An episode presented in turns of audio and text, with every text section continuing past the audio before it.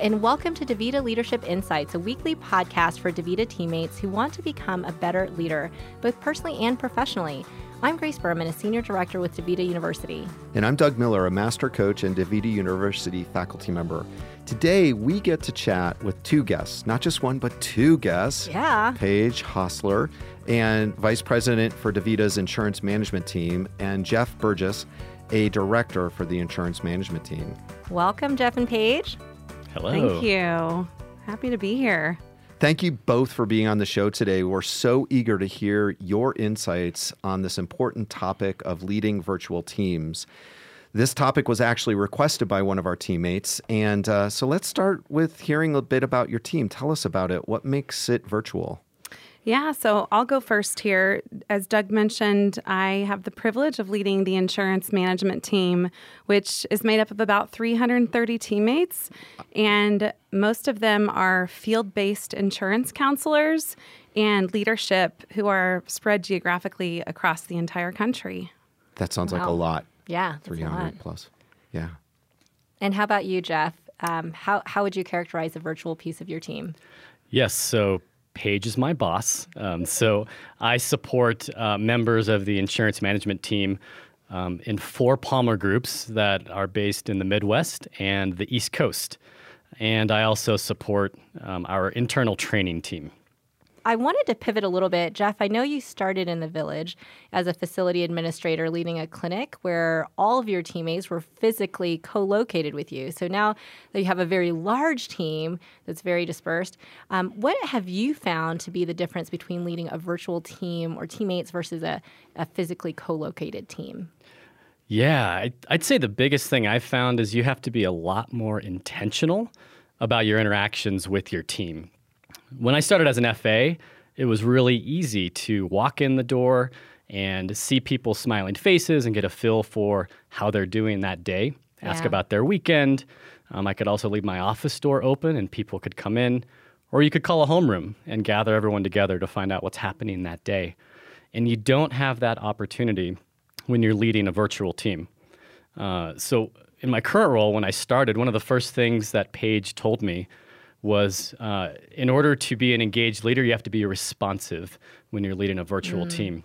And so that has really helped me frame up how I communicate with my leaders and to know that uh, we need to have set time on the calendar to talk. And uh, some things you can hold until that set appointment, others need to be done in the moment, and you need to respond in a timely manner.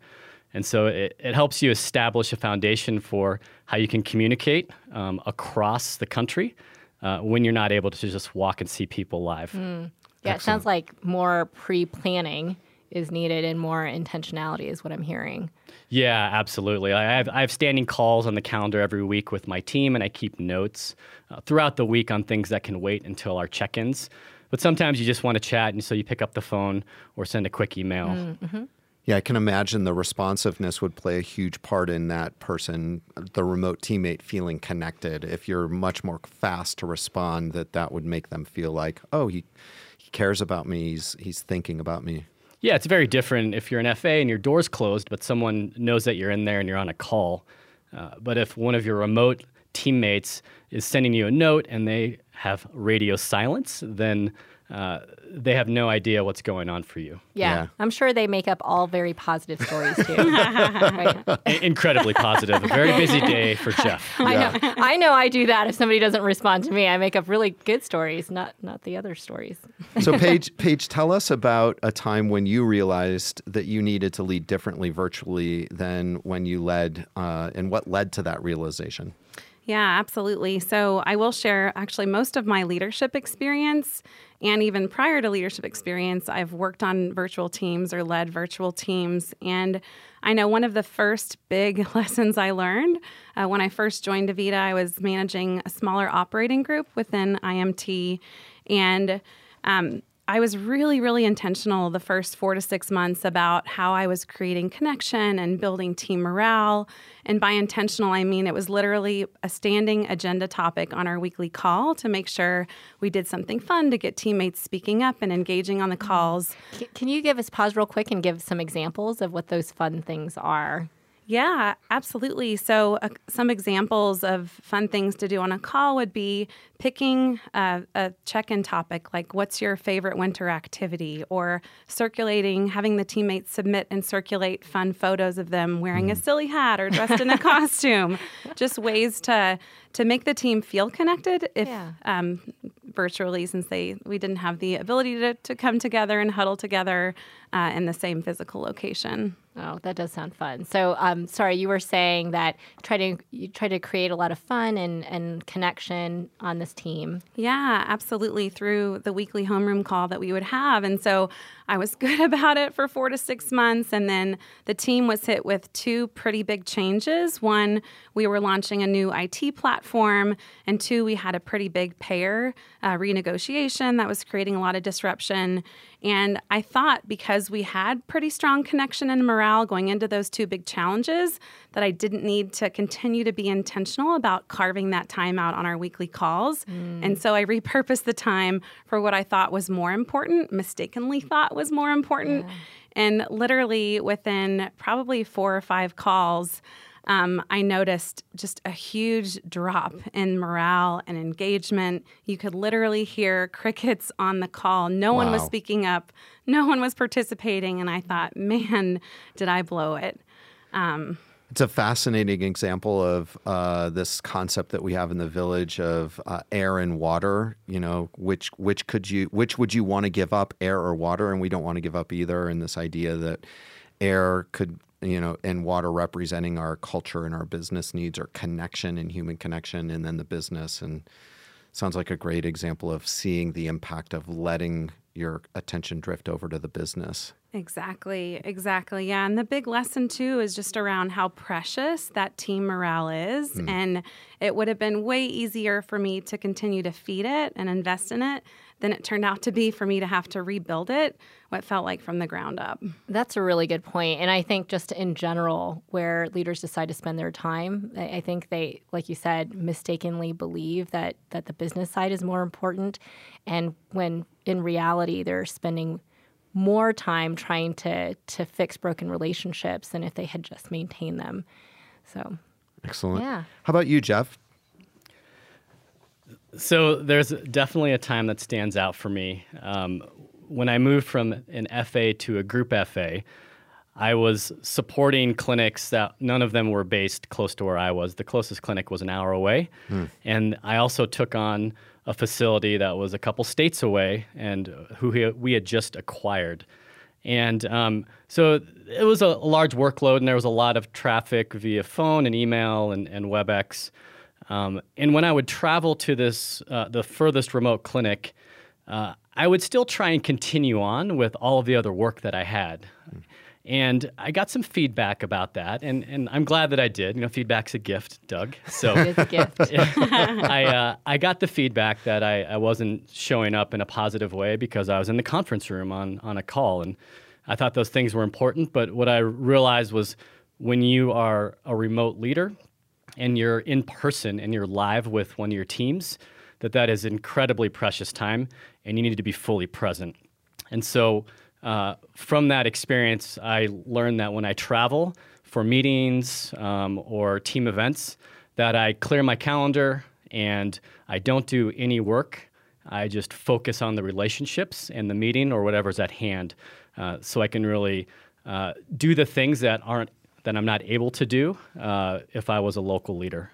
Yeah, that's a great tip. I love that, Jeff, to be fully present when you're meeting in person. And I, I think that's good advice for anyone, uh, especially important to those who are leading virtual teams or teammates, but just really a good best practice.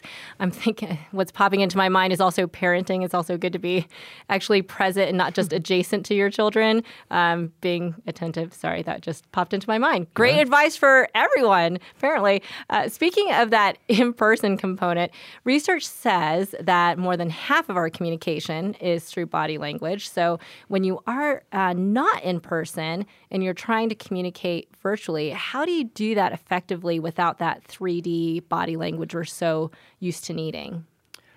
Yeah, it's another area where you have to be really intentional. And, and so we're on the phone a lot, and it helps to dial up your expressiveness just a little bit. I'm not telling you to be someone you're not or be inauthentic, but the phone or the video or whatever it is um, can remove some of that uh, emotional aspect of our communication, and you can come across a little more flat without realizing it. Uh, so uh, you just try to be a little more expressive than you would normally, and then that comes through as it might when you're in person. And the same thing works for, for WebEx videos as well. Um, I encourage people on WebEx calls to turn on their cameras. Yeah. Um, yeah, I that know, can be scary for people. Yeah. yeah. Well, but then I can't wear my PJs. I mean, come on. you know, it's funny. It can be scary. Our team's very used to it, and Oh, when good. other teammates from other departments join our calls, they're a little thrown off at first. Uh, but once you do it a few times, even on a bad hair day, uh, no one judges you, and it just becomes a part of the normal call. I, I'm trying to imagine you with a bad hair day, Jeff. What is that? What is that going to look like? It's a day when I might have a ball cap on, Grace. Yes. Yeah, yeah, yeah. Nice. I was thinking That's a about good trick. a bad hair day or a hat day. Like, Yes. awesome. How about you, Paige? What strategies have you used to communicate given the the virtualness and your body language is not present? Yeah, I, I think for me, when you take away body language, you're left with two primary options for communicating, and that's through emails and through phone calls. Um, and so for me, when it comes to emails, I try to be really concise, answer first, try to avoid the long paragraphs, and keep things pretty bulleted. Um, also, any asks I have, make sure those are clearly called out so it's easier for uh, the recipient to, to know what's expected. Um, and then when it comes to calls, I found, you know, when you're when you're there by yourself, it can be quite tempting to be multitasking when you're on the phone. And I know I've been on the receiving end of that where someone was clearly not paying attention to what I was saying. And I remember how that made me feel. So when I have my one on ones with my direct reports, I try to, and, and oftentimes I'll literally get up, walk away from my computer, and walk outside my home office, pace around my backyard. So, Jeff, if you've ever heard birds chirping or helicopters flying and are wondering what the heck's going on, it's probably just me pacing around my backyard to step away and remove the distraction of my computer. Makes sense now. You talked about multitasking, and that's definitely something that I have been extremely guilty of too. And I feel as though strategies like that would be very helpful to me. Also, the video strategy that you mentioned, Jeff, that definitely holds me a lot more accountable. So I think even just a leader, you know, to role model that for teammates is helpful so that they know you're paying attention to them. And then I have some people that I want you to talk to about conciseness of emails, if if you don't mind. Happy to help, Doug. Probably shouldn't say it starts with my wife, but you know. who starts most most of her texts start with "Please read all the way to the end of this text." That's how she starts most of her texts to me. Pretty crazy. So when it comes down to it, as people, communication is the way that we build trust, and trust is the key to effective relationships and teams. Jeff, what other things do you do to build and maintain that trust without that physical contact and co-location? Yeah, it's a good question. I, I think it's really important to be a good listener first and foremost, uh, and ask your teammates about things that are going on and things that are related to work, but also what's happening in their personal lives. Um, I, I just keep a log of things that I want to bring up on my check-ins, and uh, sometimes it could be uh, a teammate who's planning for their daughter's wedding, and I had one of those last year, and that's obviously How top of mind for Yeah. a parent. So I wanted to make sure that I was asking. And then on the, on the flip side, there might be a, a struggle or a challenge that uh, a teammate is going through, and and I had a manager who's one of their direct reports um, was struggling with some health issues, and so I wanted to make sure that I was asking about that and if she needed any support. Uh, so you just build trust by following up on those ongoing challenges, whether they're work or personal, and, and that really helps to build trust. And how do you do that? Do you just keep do you jot do you have to jot down notes or do you have this ability to just remember everything in your head? I, I wish I could remember everything. I do a pretty good job of that, but I use Evernote. Um, some people use like Microsoft OneNote, but it's it's just a, a really simple way where you can jot notes on your laptop or on your phone, and it goes to the same place. And so I just keep that running log.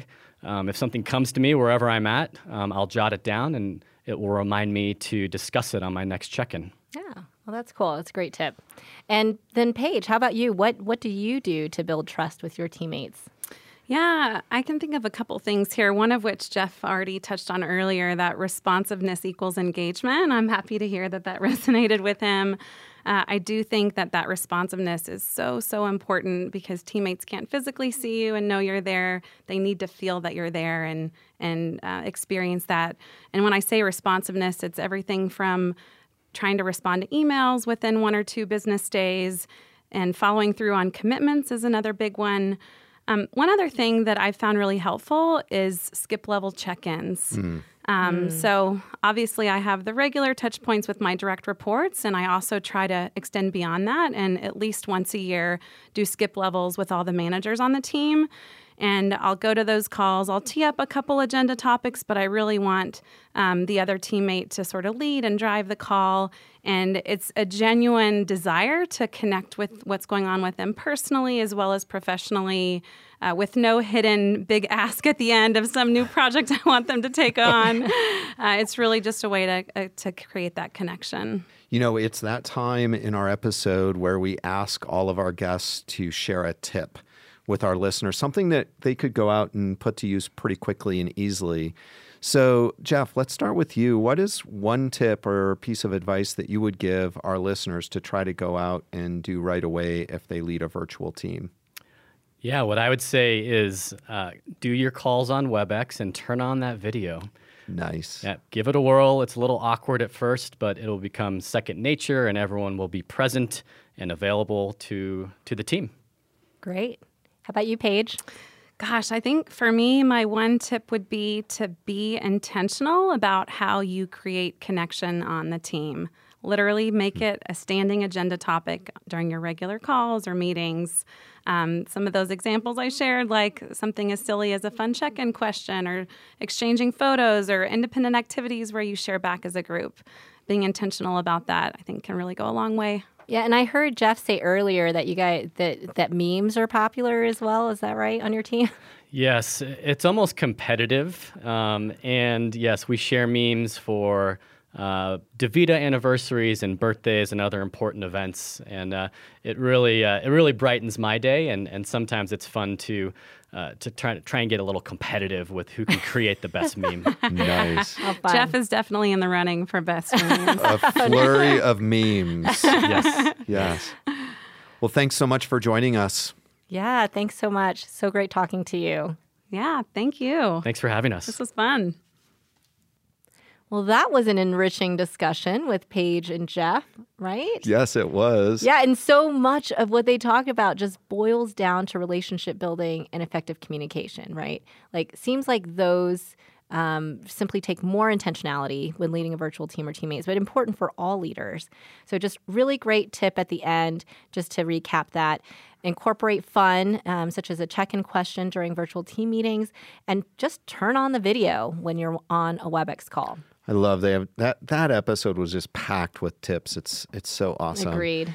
And when um and and as you know, we have a couple of DVU teammates who work remotely, and it does take intentionality to ensure they feel a part of the team. And I, it's this is a call to action for me to up my game with them. It's yeah. it's really good. I learned a lot. So, speaking of tips, I think it's my turn.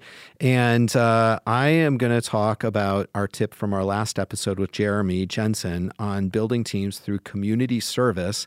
And his tip was to add a component of community service into your team meetings. Mm-hmm. And what I'll uh-huh. say here, Grace, is that I, um, I, I've I've had the opportunity to do this a couple of different times, and one time was super easy where we assembled these packets of things, items for a child's program inside of an elementary school that was, you know, doing like art projects and hmm, things like cool. that.